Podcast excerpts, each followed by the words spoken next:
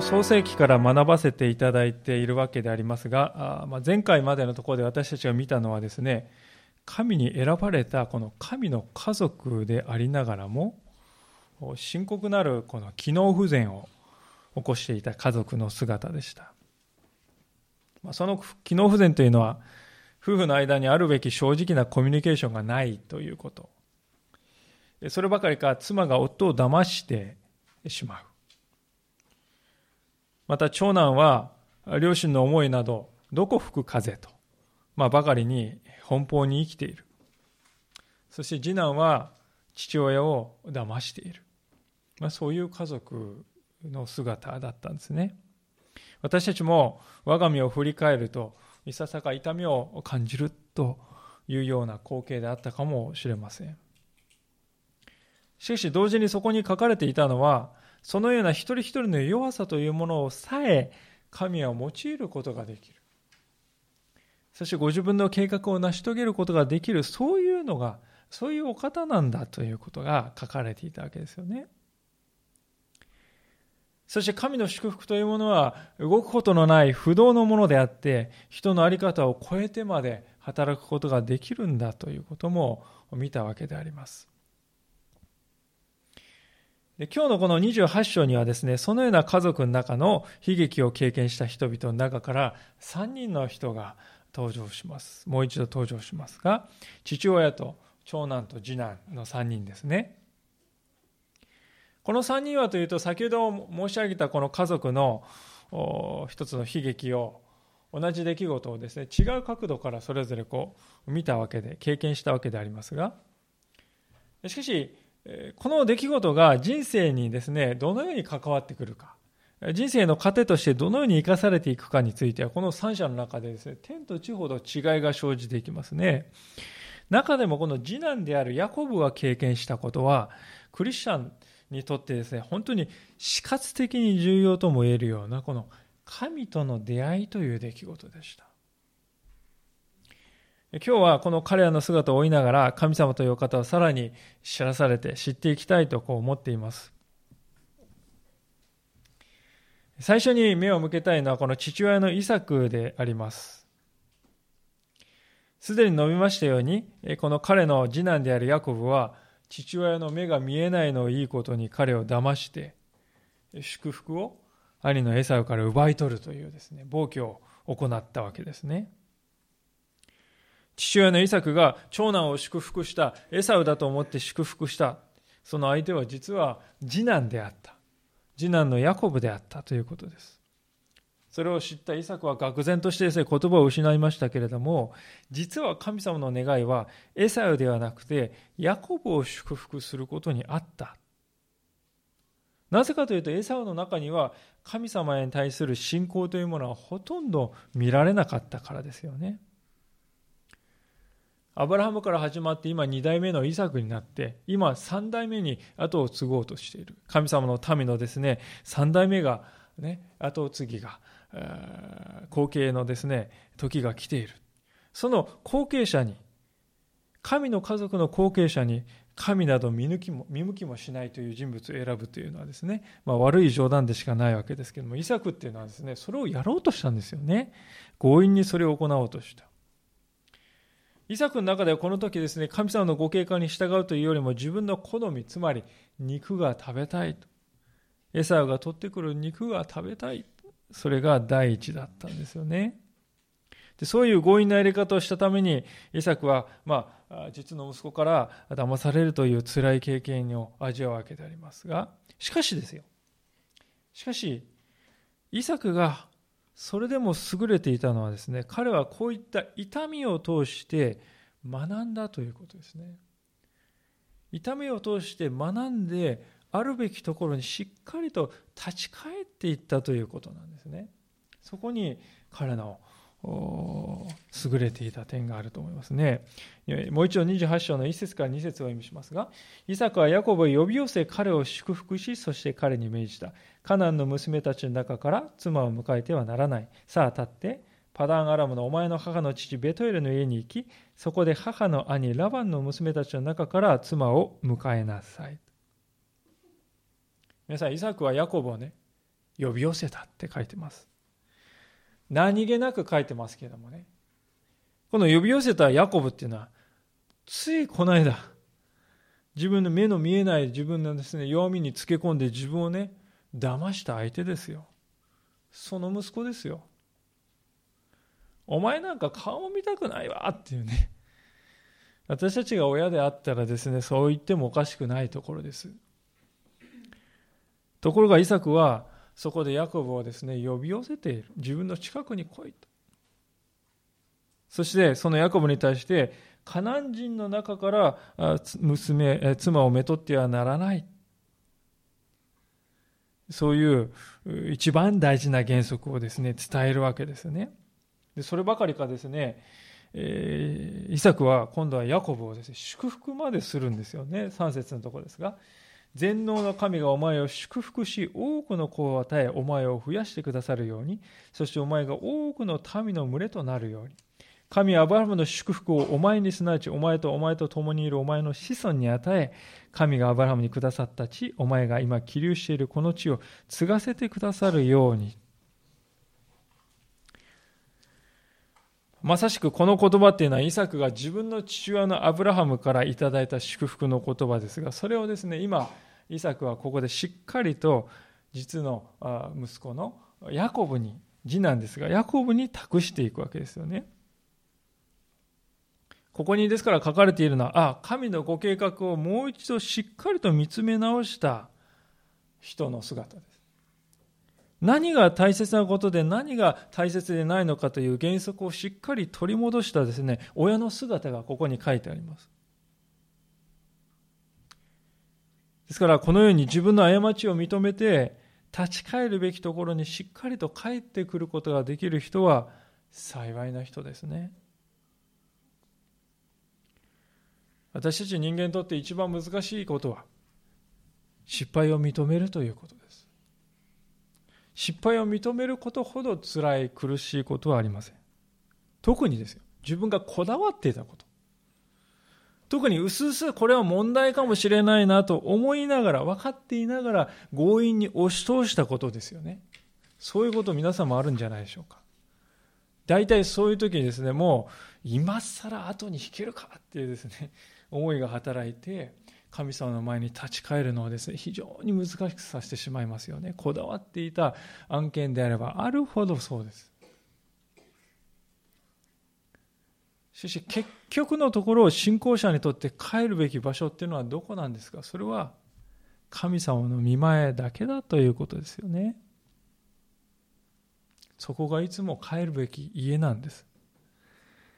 イサクは確かに痛みを経験しました。自分の犯した罪の刈り取りをしている。しかしこの刈り取る経験がですね、霞がこうかかったようになっていたこの彼の信仰にですね、新しい火を灯すような、そういうきっかけになったんであります。これまでこの次男のヤコブはですね、父親の愛を受けてなかったと思いますよね。父親は長男のエサウばっかりエコひいきしてましたから、エサウまた取ってきてくれたか、お前の肉はうまいな、それに引き換えヤコブは、そう言われて育っていたかもしれませんね。父親の愛を十分に受けてこなかったヤコブにとってですね、このその父親が全能の神がお前を祝福してお前の子孫を支配してくださるようにと祈ってくれている、その言葉はどんなにか慰めだったかなと思うんですね。ですから私たち信仰者にとってはですね、自分自身のこの弱さを知らされるということは決してマイナスなんじゃなくて、むしろ恵みなんだということでありますね。イサクの姿を見るときにそのことがですね、表されているんではないかと思います。自分の本当に失敗のですね、身を刈り取ることすら信仰者にとっては時に恵みに変えられるんだと、それによって私たちは本当に新しい信仰の火を灯していただけるような、そういう経験ができるんだということですよね。回復、家族の回復や癒しにまで神様はですね、それをつなげていってくださるんだということであります。ではこのような語らいが父親と弟の間でなされた。そのことを知って兄貴の方ですね、兄のエサウの方はどうしたでしょうか。それが6節から9節のところであります。エサウはイサクがヤコブを祝福したこと、またパダアラムから妻を迎えるために彼を送り出したことを知った。イサクがヤコブを祝福して送り出したときに、カナンの娘たちから妻を迎えてはならないと命じ、ヤコブが父と母の言うことに聞き従ってパダンアラムへ行ったことも。さらにエサウはカナンの娘たちを父イサクが気に入っていないことを知った。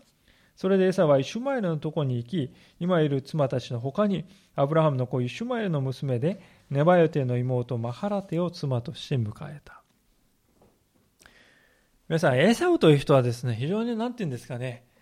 とにかく能天気なんでしょうか。この時に初めてね、自分がした結婚というのが親に喜ばれてないようだということに気づいたらしいですよ。現代ではですね、皆さん結婚というのはですね、当事者である2人が大事なんですよね。周りのことは二の次だという、そういう時代、それが当たり前のような時代になっていますが、皆さんこれはね、4000年前のことでありますから、今とはまるで状況が違いますね。結婚というものの重みというのは今のとはもう比較にならないほど大きな時代ですが、ところがエサウという人はこの最初の結婚をですね、全く独断で決めてしまっていたわけですよね。で、そういう軽率な判断のゆえに自分は神に退けられたんだということがね、うすうす分かってきた。まずいぞ。で、そこで彼がしたのはですね、何かというと、取ってつけたかのようなっていうですね、そういう形容詞がぴったりくるような、そういう反応をするわけですよね。ここに書いてありますように、彼は叔父であるところのイシュマエルのところに行って3人目の妻をめとった。エサはおそらくですね、親父の兄弟のところにね、親戚のところに行けば問題ないだろうとこう考えた、安直に考えたんだと思うんですけども、彼のこの行為というのは実は重大な意味を持ってました。というのは、このエサウが言ったイシュマエルという人はですね、後に父親のイサクに対して対立していくものなんですよね。つまりエサウという人は皮肉にもイサクの機嫌を取ろうとして、あろうことかそのイサクを脅かすものの中から妻をめとってしまったんですよね。しかもこの結婚においてもですよ、エサウは親に何も相談した形跡がないわけですね。一体何という空回りだろうかと、なすことを考えることすべてが裏目に出てしまうというのがこのところのエサウであります。で、私たちはですね、なぜこうなってしまったのかなと正直疑問に感じるんですよね。それはですね、彼が正面から神様に向き合うことを避け続けていたためだと思います。エサウは長子の祝福、長男の祝福を失ったことに気づいた、その時に神様の前に降参する必要があったと思いますね。神様の前に降参して今までの生き方を改める必要があった。それが彼がすべき第一のことであり、唯一のこと、大事なことだったと言ってもいいと思うんですよね。ところがエサウは神様の目には気がつかないで、父親の目を気にしているんです。問われているのは、神の前に自分の心はどうなのか、神様の前に自分の心はどこにあるのか、そこが問われているのにですね、エサウという人はいつも周りの人間ばかり見てるんですよね。自分の結婚が親に気に入られてないと思えばですね、気に入りそうな相手をさささんと見つけてきて結婚して解決した気になる、ね、人間だけを見ながら生きています。ですからエサウがすることっていうのはいつも表面的なことにとどまってしまって、その場を取り繕う一時しのぎの方策に過ぎないっていうね、それが彼が空回りしてきた原因だったわけですね。私たちもしかし同じようなことをしてはいないだろうかと心問われます。礼拝に来ています。捧げ物をします。賛美をします。メッセージを聞きます。確かにその一つ一つは大切なことでありますが、しかし勘違いしてはいけないのは、そのような行いが人を救うのではないということですね。私たちが問われているのは、いつもあなたの心は神に向いていますかというそこであります。エサウのように神様という方を見上げることはしないで、なんとなくお茶を濁して小手先の宗教的な行為らしいものに満足している限りは、祝福は永遠にやってこないですね。それどころか、本来彼のものになるはずだったね、祝福までも彼は失っていってしまうわけです。エサウの生き方というのはそのようなですね、本当に神様の前に出るときに出ないで、人の目によく映ること、あるいは自分の目にこれでいいと思うことにばかり心を奪われていった人のね、姿。教訓として私たちに彼の姿は、本当に聖書が教えてくださっているのではないかなと思うんですね。さて、聖書はここから一転して、場面が一転していきますけれども、今度は3人目ですね、父親のイサクのもとを旅立ったヤコブという人に焦点が当たっていきますが、で、今日私たちが一番目を留めたいのはですね、このヤコブの人生の一大転機となった出来事が今日のところに書いてあるんですが、この出来事にね、今日は一番目を留めたいんでありますが、10節と11節を読みします。ヤコブはベールシュベを出てハランへと向かった。彼はある場所にたどり着き、そこで一夜を明かすことにした。ちょうど日が沈んだからである。彼はその場所で石を取って枕にし、その場所で横になった。ベールシェバというのは7つの井戸という意味でありまして、父親のイサクは苦労に苦労を重ねて得た井戸ですね。中東で井戸を確保するというのは本当に大事で、それがないと生きていけないそこですね。で、ベールシェバっていうのはアブラハム、おじいちゃんのアブラハムが今日構えた場所でもありますから、ヤコブにとっては祖父の代から続くふるさとなんですよ。私たちにとってふるさとってのは本来安心と安全の場所ですよね。受け入れられる、そこに行けばですね、受け入れられ、愛され、不自由なく過ごすことができる場所、それがふるさとです。しかし今ヤコブは追い立てられるようにして、そのですね、ふるさとを後にしています。たった一人ぼっちです。一人で旅をしているんですね。で、聖書って本当に書き方がね、非常に描写的なんですよね。絵が思い浮かぶような書き方をしますが、ちょうど日が沈んだと、折しもね、日が沈んで夜になった。今みたいにカチッてやればすぐね、つくランプとかありません。火を起こさないと何も見えない真っ暗闇ですよ。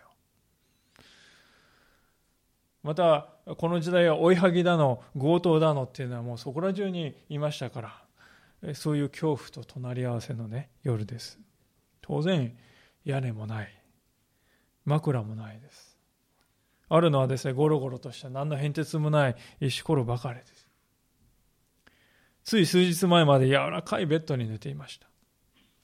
温かい食事を食べてました。きれいな水を浴びて身も清めてました。そういう自分がですね、暗闇の中でね、恐怖しながら気の身気のままでですね、寒い野宿をするとはなと。ヤコブの心境はですね、この時どんなものだったかなと思うんです。とにかく彼は孤独でしたね。今まで持っていた安心の礎っていうのはもう全部失ったんです。頼みとするものは何にもないんです。どれだけ叫んでもですね、助けに来る人はいない。ただ自分の声がですね、多いという声が返ってくるだけ。家に帰ればいいじゃないか。そこにいたら兄の激しい憎しみが待っている。父親励ましてくれた。でも行ったからといって確かにそこに何か素晴らしいことが起きる、そんな保証もないですよ。それまでですから彼は自分が持っていた一切のものを失って不安定な、宙ぶらりんの状態に置かれて、真空の状態に彼は置かれていたんであります。それがこの世を明かした場面ですよね。人生の本当にこの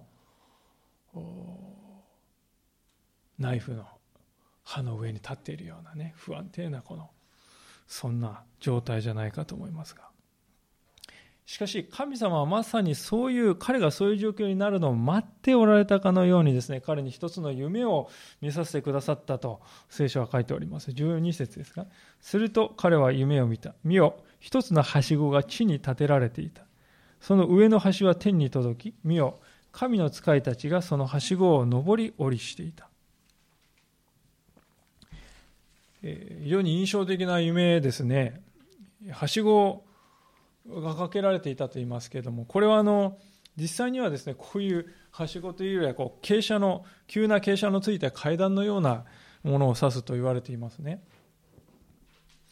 でここで大事なことはですね、米印がついていて下の別訳のところに書いてあるんですけれども、このはしごというのが地に向けて建てられていたというね、12節はこのはしごがっていうところに米印2つがついてますが、地に向けて建てられていた。地に向けて建てられていたということはどういうことかというと、天の方から地に向けてかけられていたはしごという意味です。私たち普通はしごをかけると下からこう上にかけるんですけども、このはしごはですね、天の方から地に向けて建てられていたはしごなんですね。これは何を表しているかというと、この出来事は神の主導権によって上の方から神の主導権によって行われたことだということが明確に分かるんですね。で、天使が上り下りしているというのはですね、神様がヤコブを受け入れておられるということですね。天使を通して彼に良きものを与える。それが下ってくる天使。そして彼が祈るとき、その祈りを聞き遂げるっていう、それが登っていく天使ですよね。そういうことをですね、これはこの絵っていうのは表しているわけです。ですからここの夢の絵の中で示されているイメージっていうのは、神様の言葉っていうのは、ヤコブよ、私はあなたを受け入れているよ。あなたの上には私の祝福があるよ。あなたの願いはいつも神に届いているよ。それがですね、このイメージを通して神様がヤコブに言おうとしたことであります。非常に大きな励ましですよね。自分の方に走るはしごが来てね、天使が上り下りして自分の祈りを神様に届けて、そして神様の恵みを自分に運んできてくれているということを見るわけですから。で、このイメージだけでも非常に大きな励ましだと思うんですが、神様は今度はですね、自ら彼に語りかけられたわけですね。13節です。そして見よ、主がその上に立ってこう言われた。私はあなたの父アブラハムの神、イサクの神、主である。私はあなたが横たわっているこの地をあなたとあなたの子孫に与える。皆さん、主がその上に、その上っていうのははしごの上に立って、とありますから、まさしく神様はご自身がはしごを伝って彼のところに降りてきてくれたということですよね。その主はですね、あなたの父たちの神であると彼に自己紹介をしておられる。そしてこの地をあなたとあなたの子孫に与えるよと言ってくださるわけであります。これは父親に与えられた約束が今や自分のものになった。自分に受け継がれて、自分に与えられているということなんですよね。実はこの時までこのヤコブという人は神様と直接出会ったことはなかったんです。神様と直接ですね、このようなこの霊の交流というか、この出会いというものを経験したことはなかった。ヤコブにとって神様といえばですね、それはですね、先祖の神なんです。あるいは親の信じている神なんです。それに過ぎないんですよね。ですからヤコブは親やおじいちゃんからですね、神様のことは聞いてるんです。でもそれは話で聞いている神に過ぎないんです。今ここにおられる神ではない。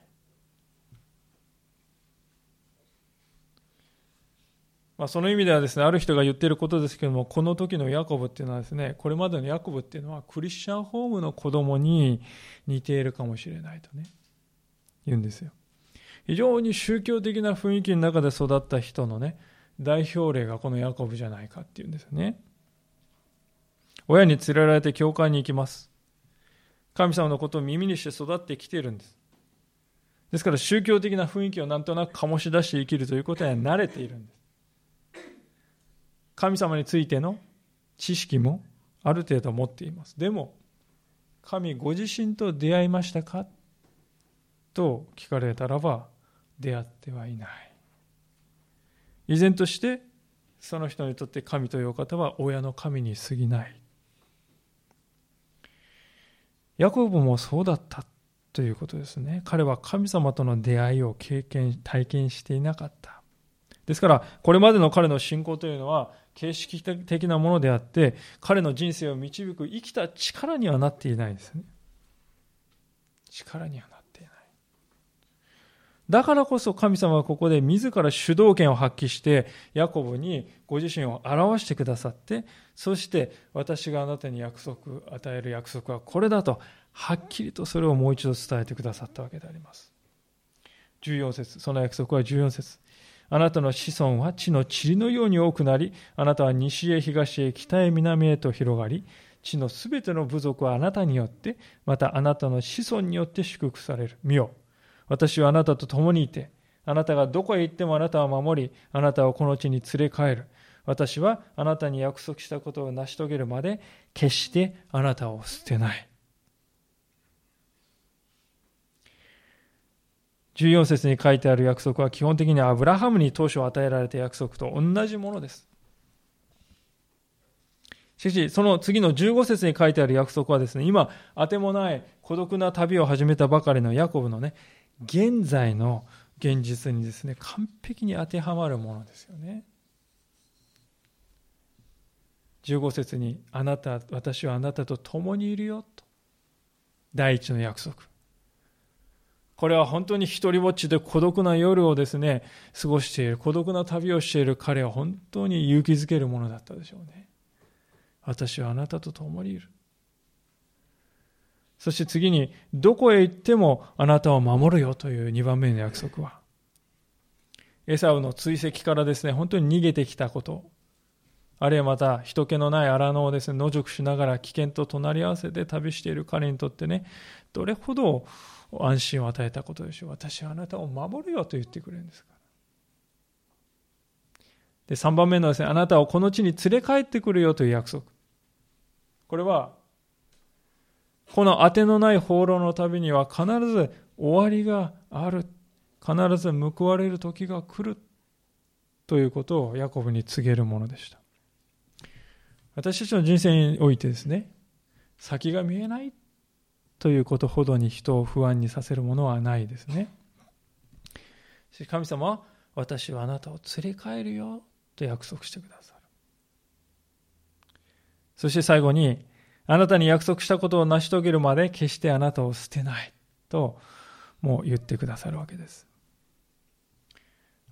日本語としてですね、これを読むと、ある方はですね、あなたに約束したことを成し遂げるまであなたを捨てない、じゃあ成し遂げたら捨てるっていうことですかっていうふうにね、受け取る方もいるんですけどもね、そういう意味ではなくて、私の約束は必ず成就するぞっていう神の誓いなんです。これは私には失敗することがない。私は約束を果たさないということがない。それは私があなたを見捨てることが万に一つもないのと同じことだ。それがこの箇所で神様はヤコブに言おうとしたことであります。私が約束したことを成し遂げないということはありえない。あなたを捨てるということも決してありえない。それが神様がヤコブに語った言葉であります。ある人はですね、こう言いましたね。この神様の言葉を聞いたとき、ヤコブの旅はただの旅から巡礼の旅に変わったんだって言うんですよね。確かにそうではないでしょうか。家を後にした時の直後のヤコブは不安でした。行き先に何が待ち受けているのか見えません。それで彼は絶えず悩ませられて、ところが今その旅は何になったかというと、神のもとに向かう旅になったんですね。神が共にいてくださる。神に守られている。神がその終わりを知っていてくださる。彼の旅には今や根本的なですね、質的な意味、あるいは意味的な変化がですね、起きているわけですよね。私たちの人生にもこのことは当てはまるのではないかと思います。人生はしばしば旅に例えられますが、皆さんは今人生という旅をどのように歩んでおられるでしょうか。私は一人ぼっちで生きている。不安に苛まれている。追われるようにして生きている。今まで頼りにしてきたものを私は今失ってしまっている。私のこの人生の旅の終わりが見えない。どこに着地点があるのかもわからないとそう思っておられたかもしれませんが、もしそうであるならば、私たちの人生の旅は神と共に歩む巡礼の旅に変えられる必要があるということですね。では、私たちにとってそのような人生の旅の根本的な変化、つまり神との出会いの時っていうのはどのようにして起こるのか。それが今日この場面からですね、学びたい最も重要なことですが、2つの原則を学びたいと思うんですが、まず第一の原則はですね、神様は私たちの鎧が剥ぎ取られる時を待っておられるということです。私たちの鎧が剥ぎ取られる時を神様は待っているということですね。皆さん、故郷を立つまでのヤコブっていうのは何一つ不自由のない暮らしなんですよ。族長の、跡取りではないとはいえ族長の息子ですからね、何の不自由もない。召使いもたくさんいる。ところが今やここではその一切が剥ぎ取られているんですね。神様はこのような時をご自分を表す時としてお選びになるということです。ですから私は今日皆さんに申し上げたいことはですね、あなたのアイデンティティの基盤がですね、崩れ去るような出来事がもし起こるならば、その時皆さんは幸いですと申し上げたい。なぜかというと、その時こそあなたが神と出会うことができる時だからであります。鎧の中に閉じこもってですね、自分は安泰だと思っているうちはですね、鎧の中に光が入ってこないんですね。風を感じることもない。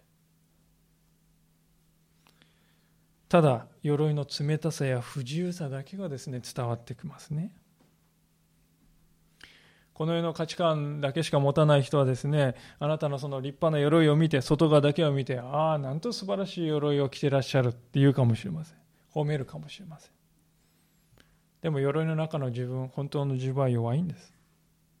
鎧がそれを隠してしまっているんですね。ですから、私たちが誇りとしていた鎧をですね、ガチャンと下ろさないといけなくなった時が、その時が神に向かう時なんであります。これが一つ目の原則ですが、もう一つの原則は何かというと、それは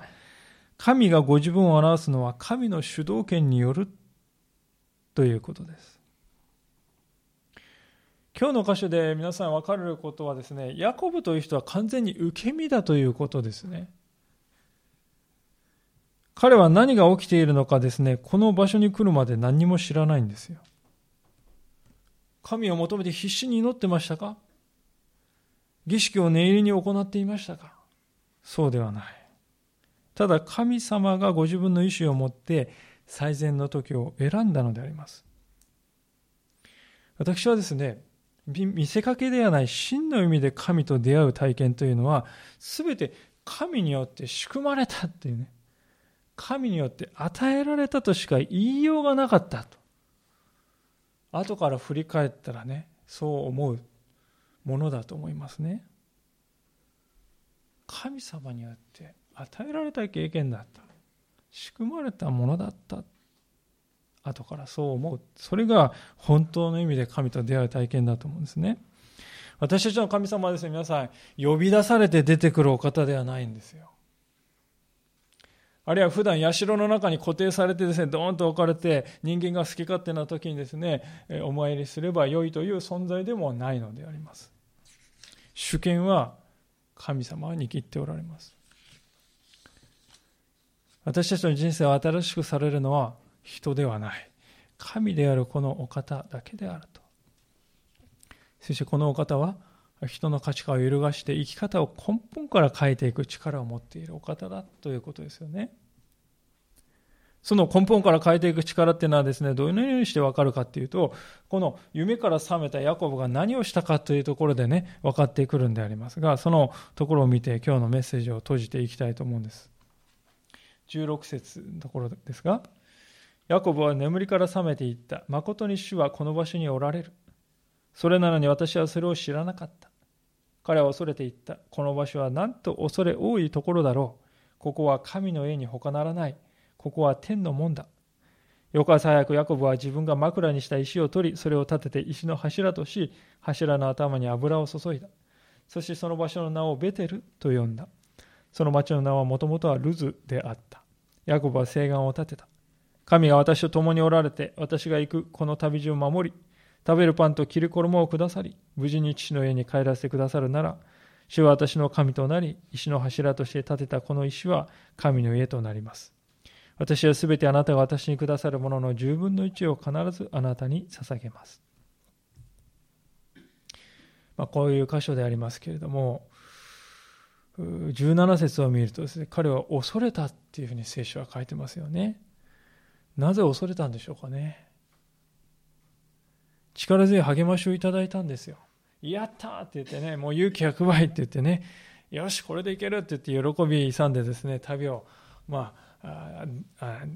続けていっても良さそうな場面じゃないですか。やったって言ってね。しかし彼は恐れに満たされたって書いてます。なぜかと言いますと、ヤコブはここですね、絶対的な清さを前にして自分がいかに罪深いものであるかということを知った時のですね、打ちのめされるような経験をね、ここで味わってるんですよ。神の清さというものは一切の汚れを寄せつけないものです。ヤコブはこの時、自分が今までの人生の中でいかにこの神という方をないがしろにして生きていたかということをね、電撃のように悟らされたんですよね。先ほども申し上げました通り、このヤコブという人は神については知ってましたよ。神について知るということと神を知るということは別のことですね。私たちはトランプ大統領についてはいろいろなことを知っていますが、トランプ大統領と会って彼を実際に知っている人はいないでしょうね。同じことであります。ヤコブは神について知っていたかもしれないが、神を知ってはいない。ですからヤコブは宗教的な生き方はそれなりにこなせるんですよね。でもそれはね、人生の中心軸になってないですよ。彼の真ん中を貫いてないですよ。横の方ね、あるだけですよ。依然としてですから、彼は腹ペコの兄のですね、エサの腹ペコだなって、このチャンスだ、このチャンスに乗じて兄の長子の権利を奪い取れるぞ夫婦、弱みにつけ込むようなね、そういうものを残してるんですよ。そして父親を騙して祝福するということを、ためらいはあるにしても実行してしまうような、そういう人だったんですね。ですからいつも彼の人生はね、掴み取ろうとするものであります。自分の前に転がっているチャンスはどんなものでも掴み取って自分のものにしなければ。しかし彼はここで神の清さの前では自分のそういう打算的な生き方や目的のためには手段を選ばずというような生き方は一切通用しないんだということをね、思い知ったんです。だからこそ彼は恐れたんですよ。このままではいけないって思ったんですね。そして同時にそのような絶対的に清い神様があろうことか自分みたいな罪深いものを選んでくださって祝福まで約束してくださったということですよね。昨日までボロを着ていた者がある日突然王様の食卓に招かれて、あなたはこれからずっとここで食べるんだ、あなたは王族となるのだと、そう言われたようなものです。自分の現実と神様の約束を見たら大きなギャップがあるんだけれども、それでも神様はそれを現実に与えてくださったんだ。で、それに気づいたときにヤコブは恐れたんですよね。人が真の意味で神様と出会ったときにですね、人は必ずこのような恐れを体験すると私は確信しております。それが聖書が語ることだと。裏を返せばですね、神様の前における自分の汚れの本質というものをね、一体何ということだろうかと、それをね、恐れる思いがあるかないか、それがですね、その体験が本当に神様から出たのかそうでないのかっていうね、ものであるか分かるでしょう。皆さん、宗教的な高揚のする体験っていくらでも転がってますよ、世の中に。私たちはそういうものを求めればどこにでもそういうですね、もう何て言うんですか、こう高揚するね、もうハイになる体験というのはそこら中にあるのであります。しかしその体験の後に、私は何と主の前に汚れているものかと、そういう思いを持つことがなかったとしたら、それは神様から出たものではないということですね。で、本当にですね、こういうヤコブ的な体験をした神と出会った人っていうのは、その人の生き方に目に見える変化が現れます。目に見える変化が必ず現れます。例えばヤコブはここで石の柱を立ててですね、油をこう注いで、その場所をベテル、つまり神の家と名付けましたね。神の家だここはと。これはですね、礼拝であります。礼拝をしてるんです、彼はここで。土木工事をしているのではなく、礼拝をしているんですね。で、彼は朝早く起きてそれをしたんですよ。なんでかっていうとね、それをせずにはいられなかったってことですよね。一刻も早くこの神様を礼拝しなくては、それが彼の第一の願いになったということです。さらに最後の22節を見るとですね、彼は10分の1、自分に与えられるもの10分の1を必ず捧げますと誓っていますが、これは何を表しているかっていうと、ヤコブの価値観が根本から変わったということをね、表してますよ。今まで申し上げたように、ヤコブは今までですね、掴み取ろうとする生き方をしてきましたね。人を時に蹴落としてでも掴み取るんだと、それがヤコブという人です。しかし、今や彼はですね、すべては神がお与えになるものじゃないか。